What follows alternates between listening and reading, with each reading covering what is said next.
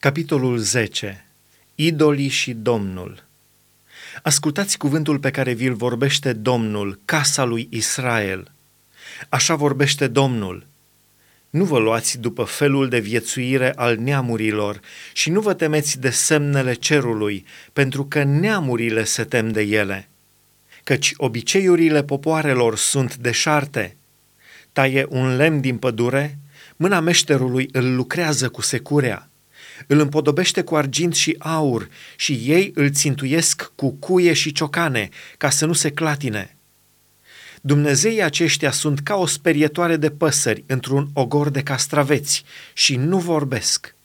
Sunt duși de alții pentru că nu pot să meargă. Nu vă temeți de ei, căci nu pot să facă niciun rău și nu sunt în stare să facă niciun bine. Niciunul nu este ca tine, Doamne, Mare ești tu și mare este numele tău prin puterea ta. Cine să nu se teamă de tine, împărate al neamurilor? Ție se cuvine teama, căci între toți înțelepții neamurilor și în toate împărățiile lor, niciunul nu este ca tine. Toți la oaltă sunt proști și fără minte. Știința idolilor nu este decât deșertăciune, e lemn. Ei aduc din Tarsis foițe de argint și aur din Ufaz.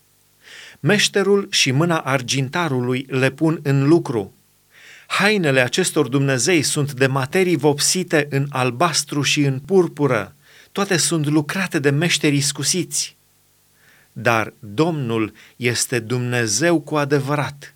Este un Dumnezeu viu și un împărat veșnic Pământul tremură de mânia lui și neamurile nu pot să sufere urgia lui. Așa să le vorbiți. Dumnezeii care n-au făcut nici cerurile, nici pământul, vor pieri de pe pământ și de sub ceruri. Dar El a făcut pământul prin puterea Lui, a întemeiat lumea prin înțelepciunea Lui, a întins cerurile prin priceperea Lui la tunetul lui urlă apele în ceruri. El ridică norii de la marginile pământului, dă naștere fulgerelor și ploii și scoate vântul din cămările lui. Atunci se arată omul cât este de prost cu știința lui și orice argintar rămâne de rușine cu chipul lui cioplit, căci idolii lui nu sunt decât minciună și nu este nicio suflare în ei. Sunt un lucru de nimic, o lucrare înșelătoare și vor pieri când va veni pedeapsa. Dar cel ce este partea lui Iacov nu este ca ei, căci el a întocmit totul și Israel este seminția moștenirii lui. Domnul oștirilor este numele lui. Apropierea pedepsei ia din țară legătura cu ce este al tău, tu care ești în strâmtorare. Căci așa vorbește Domnul, iată, de data aceasta voi arunca departe pe locuitorii țării, îi voi strânge de aproape ca să simtă. Vai de mine, sunt zdrobită, mă doare rana, dar eu zic, o nenorocire a dat peste mine și o voi suferi cortul îmi este dărâmat, toate funile îmi sunt rupte. Fiii mei m-au părăsit, nu mai sunt. N-am pe nimeni care să-mi întindă cortul din nou sau să-mi ridice pânzele. Păstorii s-au prostit, n-au căutat pe Domnul. Pentru aceea n-au propășit și li se risipesc toate turmele.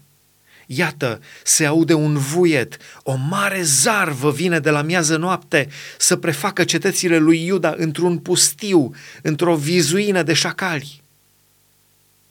Știu, Doamne, că soarta omului nu este în puterea lui.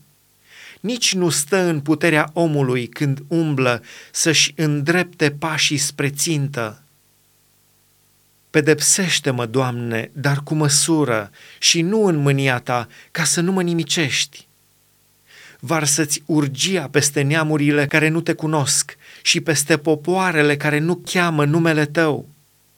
căci mănâncă pe Iacov, îl înghit, îl topesc și pustiesc locuința.